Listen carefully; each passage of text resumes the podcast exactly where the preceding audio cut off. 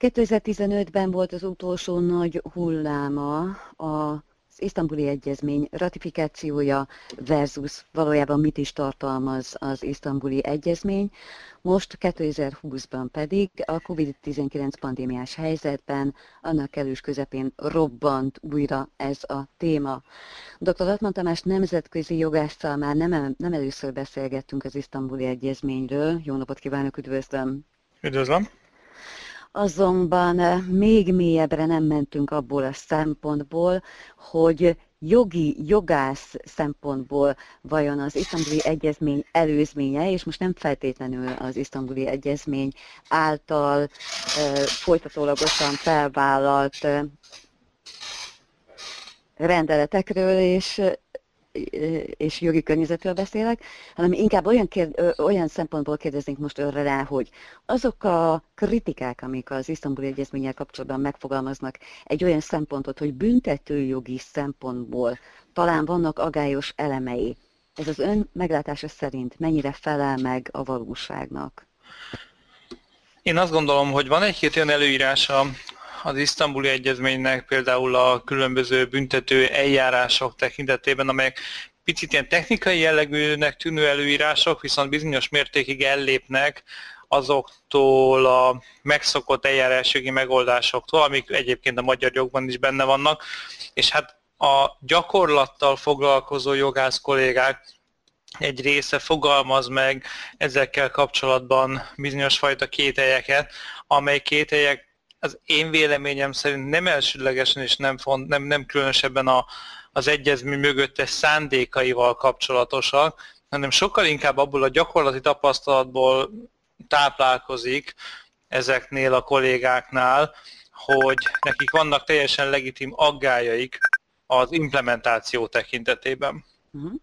Tehát, hogy a, ugye ezek a jogász kollégák többnyire amúgy is egy hogy szóval ilyen nagyon félérthetőek tűnő módon fogalmazni, de egy tökéletlen világban élnek, mert hát Magyarországon a büntető eljárások még sokkal egyértelműbb, egyszerűbb és viszonylag, hogy is mondjam, kevésbé jelentős bűncselekmények esetében is rendkívül sok problémával mennek végbe gyakran. Tehát egy ebben a témában kellő gyakorlatot kialakított jogász kolléga agyában természetes, hogy semmi nem működik tökéletesen. Tény az, hogy az egyezmény előírásainak esetleges hibás implementációja, tehát átültetése, illetve az azokra ráépülő hibás gyakorlatok valóban rengeteg sok problémát tudnának okozni, de én erre azt tudom mondani, hogy ügyesen és megfelelően kell átültetni az előírásokat, majd utána pedig a jogalkalmazónak is megfelelően kell eljárnia, és akkor ezeknek az aggályoknak egy része azért kezelhető válik ahogyan egy-egy ilyen nemzetközi dokumentum feltűnik, nem a semmiből érkezik meg.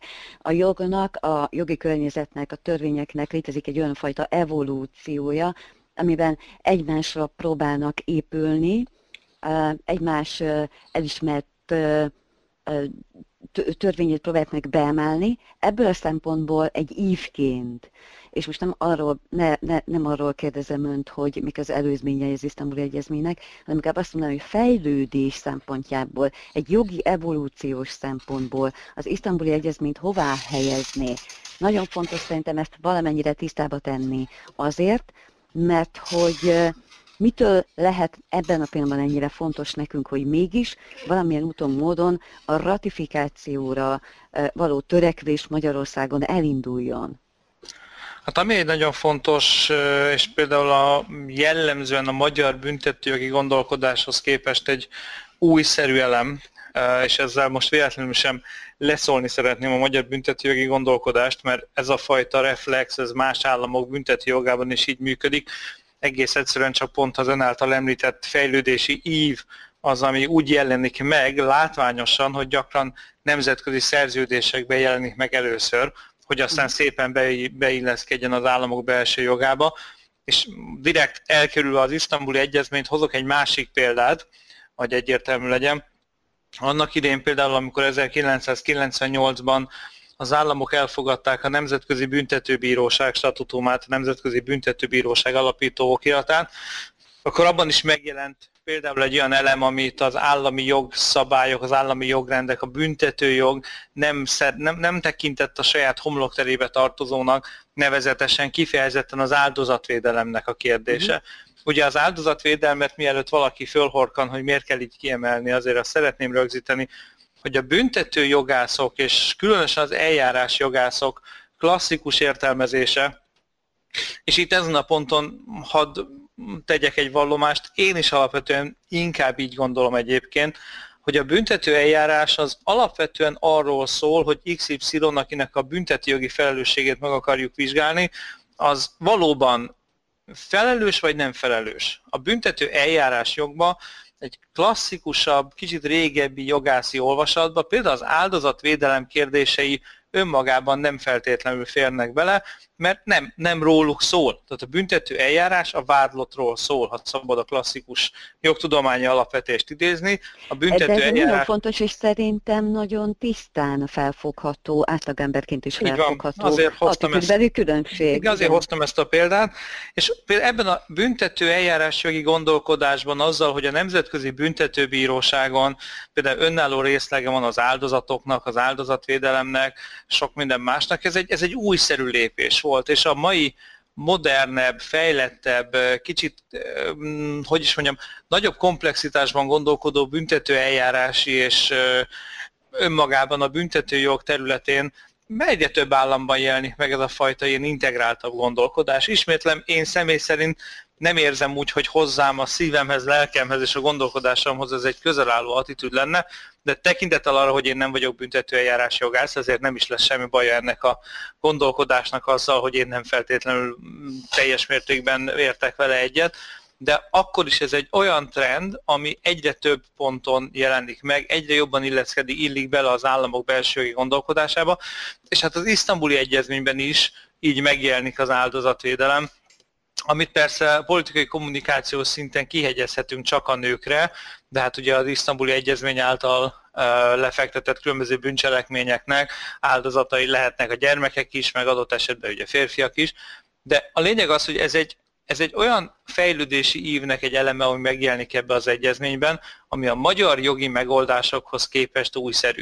Még akkor is újszerű, hogyha egyébként a magyar jogban is az áldozatvédelem egyébként jelentkezik és megjelenik, csak hát messze nem olyan fejlettségi szinten és nem olyan természetességgel, mint ahogy, mint ahogy egyébként szeretnénk látni. És ismétlem, nem az a kérdés, hogy most az áldozatvédelem fontos-e vagy nem, hanem az, hogy az áldozatvédelem szerepe, terepe az a büntető eljárás kell, hogy legyen, vagy valami más. Tehát ez egy ilyen fejlődési ív, aminek láthatjuk a, egyfajta új lépését az isztambuli egyezményben is, de mint említettem, ez nem előzmény nélkül és nem kifejezetten gender-specifikus kérdés. Az HBC News vendége dr. Latman Tamás, nemzetközi jogász akitől azért merem ezt kérde, azt kérdezni, hogy amikor 2015-ben elővették ezt az isztambuli egyezményt, és egészen fura konjutációban tárgyaltak erről. És most 2020-ban. Gondol-e arra, mert hogy van egy írása, ami a saját szakértői oldalán megjelent, amiben tárgyalja, felhozza ezt a kérdést. Gondol-e arra, hogy akkor, amikor nem valódi szándékkal, valódi ratifikációs szándékkal hozza elő, mint társadalmi toposzt ezt egy kormány, egy társadalmat irányító szerv, az isztambuli egyezmény tényét, vagy annak ratifikációját, hogy ez társadalmilag, közéletileg, politikai kommunikációs formában hordoz valamit, akár pro, akár kontra. Alkalmas lehet-e az isztambuli egyezmény egy politikai a K, egy, egy politikai piros sarok, kék saroknak. Alapvetően úgy gondolom, hogy minden alkalmas lehet arra, különösen amikor a politika boszorkány konyhái nagyon-nagyon komoly képességeket mozgósítanak azért, hogy alapvetően bármilyen témából lehessen politikát csinálni. Ugye ez nem is kérdés. Én, én alapvetően a személyes véleményem az, beszélgetve annak idején olyan emberekkel, akik benne voltak, például az isztambuli egyezmény aláírásában, Nekem a személyes véleményem az, hogy, hogy, hogy, hogy nagyon sokan komolyan abban gondolkodtak, hogy igen, ratifikáljuk az, az isztambuli egyezményt minden további nélkül, ahogy az kell. Persze nyilvánvaló volt, hogy rettenetesen sok munka lesz vele, hiszen hogyha valaki megnézi az egyezmény szövegén, akkor azt láthatja, hogy, hogy nagyon-nagyon sok kötelezettséget telepít a részes államokra, pont azért, mert egy nagyon komplex problémát próbál egy komplex megközelítéssel ö, kezelni. Tehát én azt gondolom, hogy nagyon sokan, akik ebben dolgoztak a különböző érintett minisztériumokban, és akkor itt most a külügyminisztériumot, illetve az igazságügyi minisztériumot kell kiemelni, a, a, a szakmai alkalmazottak, a tisztviselők, azok a jogász kollégák, akik, akik előkészítették ezeket a dolgokat. Én biztos vagyok benne, hogy, hogy megvolt a szándék, hogy ezt a ratifikációt ténylegesen uh-huh. az ahhoz szükséges implementációval minden együtt meg is kell csinálni. Ahogy én abban gondolkodom, és úgy gondolom, hogy Navracsics Tibor az akkor igazságügyi miniszter sem sem, semmilyen olyan gondolat nem volt benne, ami az isztambuli egyezmény politikai alapú elutasítására irányult volna. Ezt egy nem régi interjújában ő maga is elmondta, hogy ő neki aztán Igen. semmi ilyen szándéka annak idején nem volt. Egész egyszerűen arról van szó szerintem, hogy valahogy ez a téma akkor vált igazából politikailag gyújtóponttá magyar politikai kommunikációban már az aláírás után, és akkor itt most mindenki emlékezzen vissza, hogy 2014-ben. Hallott-e valaha az isztambuli egyezményről? Szerintem a legtöbben erre egyértelmű nemmel válaszolnak, tehát az aláírásig ez egyáltalán nem volt téma. Aztán valamikor az aláírás után ez úgy hirtelen becsúszott a magyar politikai kommunikációs térbe, ebben, ebben, ebben most nem szeretnék feltétlenül hosszú időt tölteni a felelősség elosztogatásával, de érdemes rögzíteni, hogy hogy ennek a témának, tehát a családon belüli erőszak, a nők elleni erőszak témája természetesen a mindenkori ellenzéki politikai kommunikációban mindig hálás téma, hiszen a, tudjuk, hogy a politikában a bűncselekmények, a bűnelkövetők, az áldozatok előkaparása és mutogatása mindig nagyon hálás, amikor egy politikai kör vagy egy, egy ellenzék adott esetben a kormányzatot szeretné kritizálni, mert ugye ennek egyértelmű látható jelei vannak ilyenkor valamiféle elégtelen teljesítménynek. Ahogy a másik oldalon pedig ugye a magyar kormányzat oldalán ez megint a személyes véleményem, de a politikai kommunikációs eszköztár már nagyon-nagyon régóta a köré, a témák köré szerveződik, ami például az Egyesült Államokban is nagyon kellemes témája a politikai kommunikációnak, különösen a jobb oldalon, különösen ugye a fake news, populista időszak kedvel témái, és hát itt van egy nagyon erőteljes rájátszás arra a fajta társadalmi frusztrációra, félelemre, ami, ami, ami, ami, aminek az egyik elsődleges táptalaját azok a csalódott és hát sok szempontból érzelmileg sebző, sebzett férfiak képezik, akik hmm. utána képesek kivonulni az utcára és felhangon üvöltve sajnáltatni magukat, hogy őket elnyomják a feministák. Ami kijelentésnek most a valós tartalmára nem szeretnénk nagyon kitérni, de ami tény, hogy a politikai piacon ez egy fogyasztóképes, hogy is mondjam, réteg, akik, akik vevők az ilyen üzenetekre, hogy itt el vannak nyomva mindenféle, mindenféle feminizmus, meg feminista gondolatok által. Most ehhez még akkor hozzátehetjük akár majd a, a, a nemű problémát is, és minden mást, ugye ez az, amikor már azok a reflexek is működnek, ami az ismeretlennel szemben minden embernek természetes, hogy, hogy van ilyenje. Tehát így a dolog hirtelen a, úgymond a magyar politikai jobboldal, bár ezt én kormányt már egyre kevésbé tartom tisztán jobboldalnak, de a kormánypárti kommunikációban is megtalálták azokat a szabad vegyértékeket, amikre rá lehetett csatlakozni az isztambuli egyezmény által jelentett témával. Tehát, hogyha mindezeket összerakjuk, akkor ott elég világossá válik, hogy miért vált ez számomra, és szerintem sajnálatosan a magyar belpolitikának az egyik ilyen, ilyen, ilyen forró krumpliává, akárhogy is nézzük.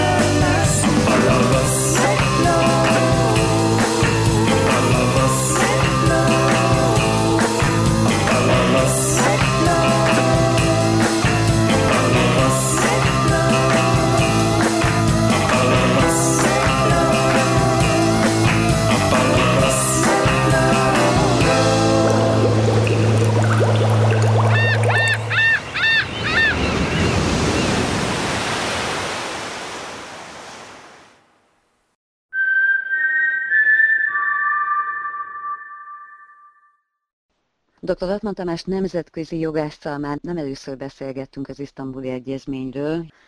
Gyorsan elmondom az HBC News hallgatóinak, hogy az isztambuli egyezmény magyar nyelvű szövege elérhető a nőkért.hu weboldalon.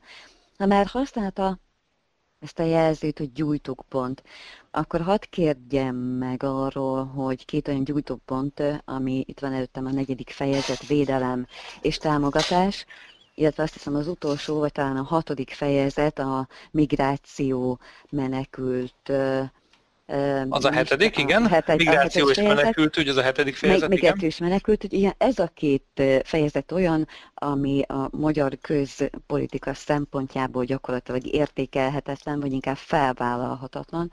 Nem mi ez a kifejezés. Kezdjük azzal, hogy negyedik fejezet védelem és támogatás. Van egy nagyon érdekes kitétele, amely úgy szól, hogy azok az nevezük szolgáltatásoknak most, amit egy mhm. társadalom védelem és támogatás alatt címén a bajba jutott embereknek szolgáltatna ilyenkor, a szolgáltatások nyújtása nem függhet attól, hogy az áldozat késze feljelentést vagy vallomást tenni az elkövető ellen. Azért nagyon erős ez a kijelentés, mert ez egyetemen azt mutatja, hogy a büntető ügy, a büntető jog nem előfeltétele, vagy nem csatolt feltétele annak, hogy valaki áldozatvédelem, hogy valaki az áldozatvédelembe részt vehessen, bekerülhessen. Így van, itt érdemes egyébként ehhez hozzátenni adott esetben, akkor már rögtön ugye a, a hatodik fejezetben, ahol utaltam a korábban a büntető eljárási dolgokra is, tehát itt van egy egyértelmű kapcsolódás. Itt van egy picit mondhatjuk talán így, hogy régebbi attitűd. Ez én gondolatomban, ez nem feltétlenül egy régebbi attitűd, hanem sokkal inkább az államnak és az állam szerepéről való gondolkodásunkban van egy ilyen, egy ilyen vita, ami, talán mondhatjuk bizonyos mértékig, hogy nyugvópontra jutott, hogy az állam, ha nem muszáj, akkor nem avatkozik be dolgokba, amik nem közügyek. És ugye ez a rendőri attitűdben, ez a majd akkor megyünk ki, hogyha folyik a vér, ebben jelenik meg talán a leglátványosabban. Én azt gondolom, hogy ez egy teljesen legitim megfontolás arról, hogy, hogy hol van az állami cselekvések, az állami akciórádiusznak a határa, az egyezménynek ez az előírása egy picit elválasztja az, áldoz, az államnak ezt a fajta az áldozatvédelem, vagy a nehéz helyzetben lévő személyek védelme tekintetében fönnálló javasolt kötelezettségét ettől a klasszikus attitűdtől. Ugye a jogi gondolkodás gyakran azt mondja, hogy igen, majd akkor szolgáltatunk, hogyha valaki kéri, és ennek van egy ilyen büntetőjogias aspektusa, hogy hát hogyha feljelentést tesz valaki, ugye ezzel úgymond igazolja a panaszának a komolyságát, hogy hát, hát ugye ez a, van ez a mondás, hogy nem, nem komoly, hát feljelentést sem tett. Ugye nagyon gyakran nem biztos, uh-huh. hogy a feljelentés megtétele lehetséges, vagy szükséges, vagy akár hasznos, és az egyezménynek ez az előírása erről ettől a fajta klasszikus ilyen büntetőjogi, büntető eljárási jogi gondolatról próbál levezetni minket, ez abból a szempontból egyébként egy teljesen életképes elképzelés, hogyha valaki megnézi, hogy milyen fajta szolgáltatások vannak, vagy milyen fajta szolgáltatások lehetségesek akár az egyezmény alapján, de ezek a szolgáltatások ezek nem a büntető eljárás lefolytatása köré szerveződnek elsődlegesen, hanem például lakhatás biztosítása adott esetben, és ez mutat rá arra, hogy amennyiben ennek egy állam meg akar felelni, akkor itt nem elég egyszerűen csak a büntető törvénykönyvbe plusz dolgokat írogatni, hanem itt gyakran bizony akár anyagi felelősségvállalás és kötelezettségvállalás is szükséges. Egy pillanatra hadd úsztam bele, mielőtt a, a menekült, migráció menekült kérdést még újra felvetném. Amikor az ötödik fejezet anyagi jog csatott részeiben végigveszik ezeket az erőszakkal és vagy kényszerítő élethelyzetekkel való gondolkodást, amely mondjuk a kényszerházasságtól kezdve a pszichológiai erőszakon keresztül a kényszerházasságig, a női nemi szervek megcsonkításán keresztül, de egészen, hogy kényszerít a terhesség megszakítás, szexuális zaklatás, akkor hadd tegyem már fel önnek azt a kérdést, ami a legutóbbi az isztambuli egyezménnyel foglalkozó beszélgetésünk révén bennem felmerült amennyiben valamilyen szinten, nem valamilyen szinten, amennyiben erőszakos tettnek éljük át azt, hogy a női nemi szerveket megcsok, megcsok, megcsok, megcsonkítják.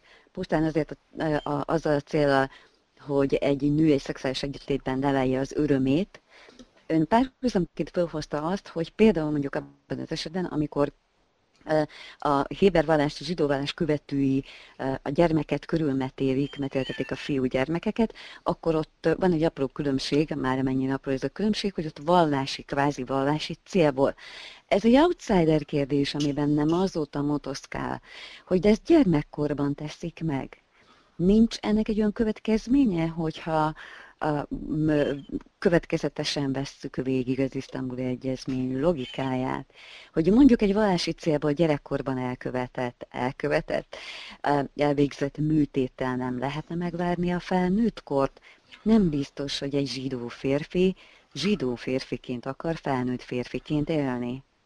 Hát ez egyébként ez egy teljesen legitim felvetés, ugye a különbség az, és azt mondom, hogy a múltkor ez is tettem említést, hogy hogy azért ugye a, a eltérő motivációk vannak, eltérő céllal követik el a, a női nemi szervek megcsonkítását, és hogyha most annak tekintjük a férfi körülmetélést, akkor a férfi nemi szervek megcsonkításának gyakorlata nem e, a nemi szerepekhez kötött e, célok és diszkrimináció tekintetében történik. Ugye a női nemi szervek megcsonkítása azért történik, helyesen ahogy elhangzott, hogy a nő ne élvezhesse a szexet, tehát a házasságból ne kukucskáljon meg, kacsingasson kifelé, hiszen a nőnek az a dolga, hogy hűséges legyen, ez szerint az álláspont szerint, a férfi nemiszer megcsonkításának nincs ilyen kellemetlen mellékhatása, ergo annak végrehajtása az isztambuli egyezmény alapján nem egy gender-based, tehát a nemi szerepekhez kötött motivációval rendelkezik, és ezért nem ezért emelik ki az isztambuli egyezmény csak a női nemi szervek megcsonkításának a kérdését. Én úgy gondolom, hogy ebben a témában, hogyha a zsidó férfiak sértetnek érzik magukat, amihez egyébként azt gondolom, hogy minden joguk megvan, akkor a saját kultúrkörön belül meg lehet tenni azokat a lépéseket, amik esetleg ennek a gyakorlatnak a valamikori megszüntetéséhez vezetnek, de ez mivel nem egy alapvetően gender-based cselekmény, ezért az isztambuli egyezmény ezzel azért nem akar foglalkozni kifejezetten. Uh-huh. És akkor a magyar forró gesztenye, hetedik fejezet migráció, menekült ügy, független tartózkodási engedély. Az áldozatok tartózkodása személyek hely, személyes helyzetük miatt hogyan szükséges. Tényleg ezek csak a hívó szavak, amik számomra talán érdek, érde, érdekesek. Aztán menekült jogállás meghatározása és annak nemzetközi védelme, annak nemzetközi védelmi kérése. Azt hiszem, hogy ez az igazán az a fejezet, amivel, amiért az isztambuli egyezmény Magyarországon ebben a pillanatban nem merülhet fel komoly alternatívaként. Hát annyiban, hogy a 2014 végén beinduló um, migrációs nagyjából 2014 végén már teljesen nyilvánvaló volt, hogy itt lesz egy migrációs, nevezhetjük válságnak, én azt szoktam mondani, hogy ez egy helyzet, és hát 14 végén már a kormányzat Magyarországon láthatóan készült ennek kezelésére, tehát 15 év 2015 elején be is indult a kormányzati kommunikációs gőzhenger migráció témában. Most innentől kezdve ez nyilván egy új muníciót jelentett, de én azt szeretném mindenképpen rögzíteni, hogy összességében Magyarország tekintetében ugye a migrációra vonatkozó és a menekült jogra, menekült ügyre vonatkozó isztambuli egyezményi előírások kifejezetten jelentős mértékű új kötelezettséget nem telepítenének, hiszen a Magyarországra nézve kötelező Európai Uniós joganyag a menekültügy tekintetében. És akkor itt most halk és pici lábjegyzetet teszek, hogy ennek a jövőbeli sorsa egyelőre most egy picit kérdésesnek tűnik, miután a Luxemburgi Európai Unió Bíróságának nemrég ítéletével szemben most a magyar kormány már több szinten megszólalt, és elkezdtek olyan dolgokat mondani kormányzati megmondó emberek és kormányzati képviselők, hogy hát ezt az ítéletet nem fogjuk betartani, meg majd ellenállunk neki, meg kitalálunk valamit. Tehát egyőre ez egy érdekes kérdés, hogy a következő időszakban hogy fog kinézni a Európai Uniós jog, az elvileg kötelező Európai Uniós jog Magyarországon, Szóval a már amúgy is hatályban lévő Magyarország által is ismert és elfogadott szabályok, igaz, nem 2015 óta lettek ezek elfogadva, hanem régebben. Tehát ezek alapján a nők, a, aki amennyiben valamilyen fajta üldöztetésnek voltak kitéve az Európai Uniós jog alapján, eddig is jogosultak voltak a menekült státuszra Magyarországon és az Európai Unió területén. Én úgy gondolom, hogy ennek a fejezetnek kifejezetten újszerű jelentősége azokban az Európa Tanács tagállamokban lehet, akik nem tagjai az EU-nak, ennek megfelelően nem kötelező rájuk az Európai Unió által kialakított menekült jogi szabályozást, ott, ott lehetnek hogy lehetnek, ezek jelenthetnek új elemeket, de kifejezetten Magyarország esetében ugye valahol egy, egy elemzést csinált egy, egy kolléga, aki kifejezetten ezzel foglalkozik, és azt mondta, hogy mondjuk egy évben mondjuk lenne Magyarországon a menedékkérők között tíz darab olyan nő esetleg, aki, akinek az esetében ez, ez újszerű mm. kötelezettséget jelentene. Egyébként az uniós jog alapján a menekült státusz, a nemzetközi védelem mindenkinek jár, aki valamilyen módszeres üldöztetésnek az áldozata. Most ennek a módszeres üldöztetésbe beleférhet az is, hogyha valaki a nemi szerepekhez kötött tények, tényezők okán kerül üldöztetésre. Tehát úgy gondolom, hogy új kötelezettséget Magyarországra a menekült jog tekintetében ezek a rendelkezések nem igazán tartalmaznak. Hogyan tovább Isztambuli Egyezmény különösképpen azért kérdem, mert eh, létezhet az európai integrációnak szerintem egy olyan eh, sokadik hulláma, amiben hiába csatlakozott már valaki az Európai Unióhoz, wow, hiába csatlakozott valaki már az Európai Unióhoz, a folyamatos jogharmonizációnak lehet olyan új fejezete, amiben azt mondjuk, hogy ebben a pillanatban a magyar társadalom, a társadalom politika talán még nem érett az isztambuli egyezményre, talán a jogrendszerünk is kívánni valót hagy maga után, legalábbis az isztambuli egyezménnyel való jog harmonizációjában, de mondjuk felállhatnának jog jogi témák, amik megpróbálnak dolgozni azért, hogy mondjuk a magyar jogot közelítsék, legalábbis a, a, az idevágó passztusokat közelítsék ahhoz, hogy majd valamikor alkalmasak lehessünk erre. Vagy ez egy álom? Nem, én ezt nem tartom álomnak. Én, én azt gondolom, hogy ez az a lehetséges út, ami elvezethet oda, hogy, hogy, hogy alapvetően jobb legyen a helyzet. Tehát ez egy fontos tisztázni. Az isztambuli egyezmény célja az, hogy a tárgyává tett témákban fejlődést, haladást érjen el, és jobb legyen a helyzet. Ezek nem minden esetben feltétlenül jogalkotási feladatok, és sajnos azt kell mondanom, tekintettel elnézegetve azt, hogy az elmúlt években akár a kormányzat, akár az ellenzék milyen politikai kommunikációt hajt végre egy az isztambuli egyezmény környékén, nekem egyre inkább van egy ilyen, egy ilyen lappangó érzésem, hogy nem csak, hogy nem jogalkotói, de még csak nem is feltétlenül politikusi feladat, hogy ez megvalósuljon, ami itt az egyik legfontosabb dolog szerintem az isztambuli egyezmény kapcsán, és pont ez az, ami szinte lehetetlen akkor, amikor, amikor, amikor ennyire átpolitizálódik egy kérdés, ez a tudatosságnak a növelése. Ennek legfontosabb eszköze például az, például most is csinálunk, hogy beszéljünk egy kicsit az egyezményről, hogy oldjuk el azokat az aggodalmakat, félelmeket, amiket gyakran a politika tesz bele egyébként a témával kapcsolatos diskurzusba, és most megint nem, nem, ez nem az egy ide, egy oda játék a részemről, de, de azt gondolom, hogy ebben a társadalmi politikai vitában mind a két félnek lenne mit meggondolnia, hogy feltétlenül jól csinálja az elmúlt időszak tapasztalatai alapján. Szóval, hogyha beindul olyan munka, aminek egy része az, hogy jogszabályok előkészítése, egy része az, hogy ezekből a jogszabályokból mi az, amit át lehet ültetni, mi az, amire kialakítható az a fajta kompromisszum és egyetértés a jogalkotó részéről is, hogy, hogy ennek van értelme és van haszna. Egy valamit biztosan nem érdemes csinálni, és ezt szeretném nagyon látványosan és jól hallhatóan leszögezni, attól, hogy holnap hirtelen ratifikáljuk az isztambuli egyezményt, attól nem fog megváltozni semmi. Ebben tehát, egyetértünk. Tehát Ebben ezt egyetértünk. azért az ilyen politikai kommunikációs villámháborúkat, ezeket úgy érdemes fenntartásokkal kezelni. Sokkal inkább én azt gondolom, hogy nagyon fontos az, amit különböző civil szervezetek próbálnak a, a tudatosságnöveléssel, az emberek felé való kommunikációval csinálni, az abból a szempontból vezethet inkább eredményre jelenleg, mert mert, mert talán mondom, oldhatja azokat a félelmeket. Ugye a társadalmi meggyőzésnek, a példamutatásnak, a példák mutatásának nagyon komoly szerepe van, adott esetben több, mint a jogalkotás. Ez egy, ez egy, ez egy apró munka, és, és nem, nem ígér nagyon gyors azonnali eredményeket, éppen ezért van, hogy jellemzően a politikusok nem is szeretik csinálni, nem is nagyon csinálják, de nagyon sok szervezet, eh, szakértő, eh, ugye utalt ön is arra a honlapra, ahol elérhető az egyezmény szövege, Tehát például az, hogy magyarul fölkerült az egyezmény szövege már rögtön az információszerzésnek és terjesztésnek egy nagyon fontos lépése.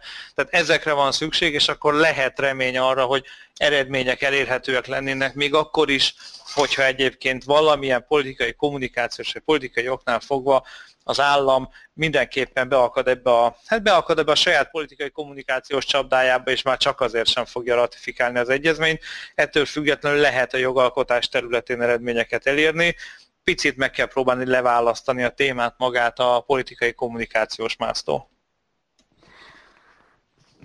Dr. Altman Tamás nemzetközi jogász volt az HBC News vendége. Nagyon köszönöm, hogy itt volt. Nem folytassuk már még akár olyan proaktív módon is, hogyha van olyan kérdés, amit nem teszek fel, azért, mert nem vagyok szakértő ebben a témában, akkor jelezze, ön is ír a témáról a latmantamás.hu oldalon, azt is olvassák a hallgatók, nagyon köszönöm, hogy itt volt. Tehát visszavárjuk, viszont hallásra. Köszönöm a megtisztelő meghívást.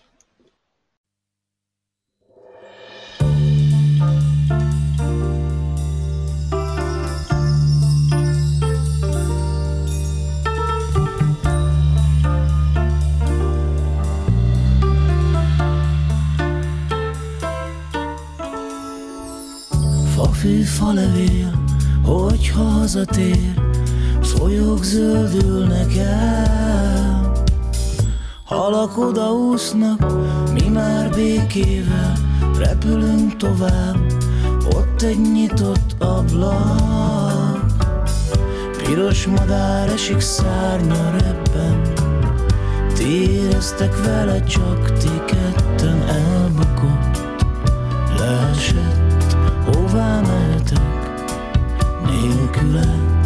te csak fuss tovább.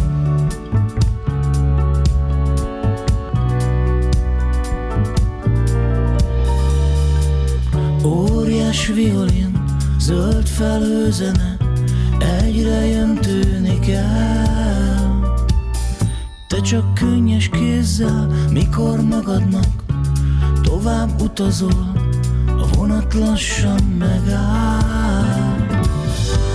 Piros madár esik szárnya rebben. Ti éreztek vele, csak ti ketten elbukott. Leesett, hová mehetek? Nélküled. Te csak fuss tovább, óriás violin, zöld felhőzene, egyre jön tűnik el.